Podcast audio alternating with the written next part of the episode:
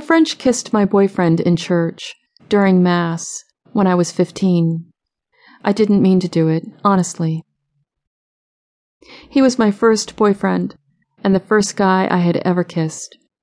I had watched way too many romantic movies in preparation for this first kiss that day at the drive in.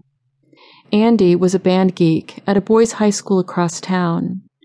We met at parties, or mixers, or the 7 Eleven parking lot, or anywhere underage kids could gather.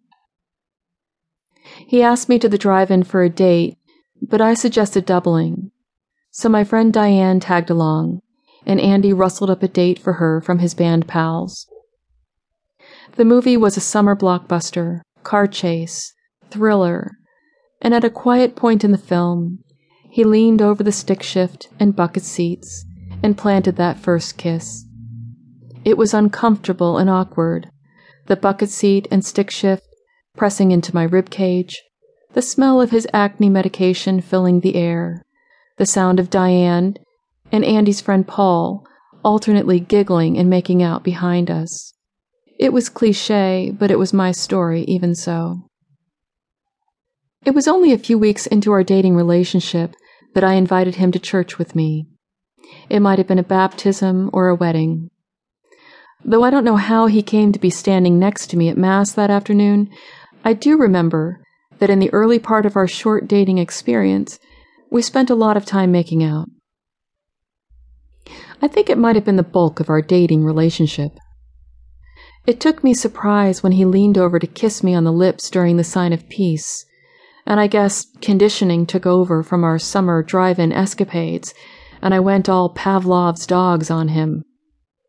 He broke off right away and covered for us. No one noticed apart from the two of us, and probably God. Pretty sure God caught that. I think my face remained red for about three years every time the sign of peace floated in, long after that dating relationship stopped. The bounds of affection were so blurry for me then. I didn't see a kiss from a boy as a sign of affection or trust or even romance. It wasn't that I didn't enjoy the kissing, certainly, I did. In retrospect, though, I can see how much it was more a method to please him, to keep him interested, to satisfy some requirement of love and commitment. This is what one does next. But his kiss hello and the kiss goodbye never felt much different to me from the making out in the car at the drive in.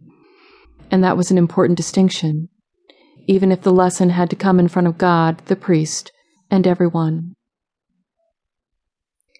Entering into a religious practice that incorporates the body and spirit with such intention and such intensity has been a whole world of awkward for me.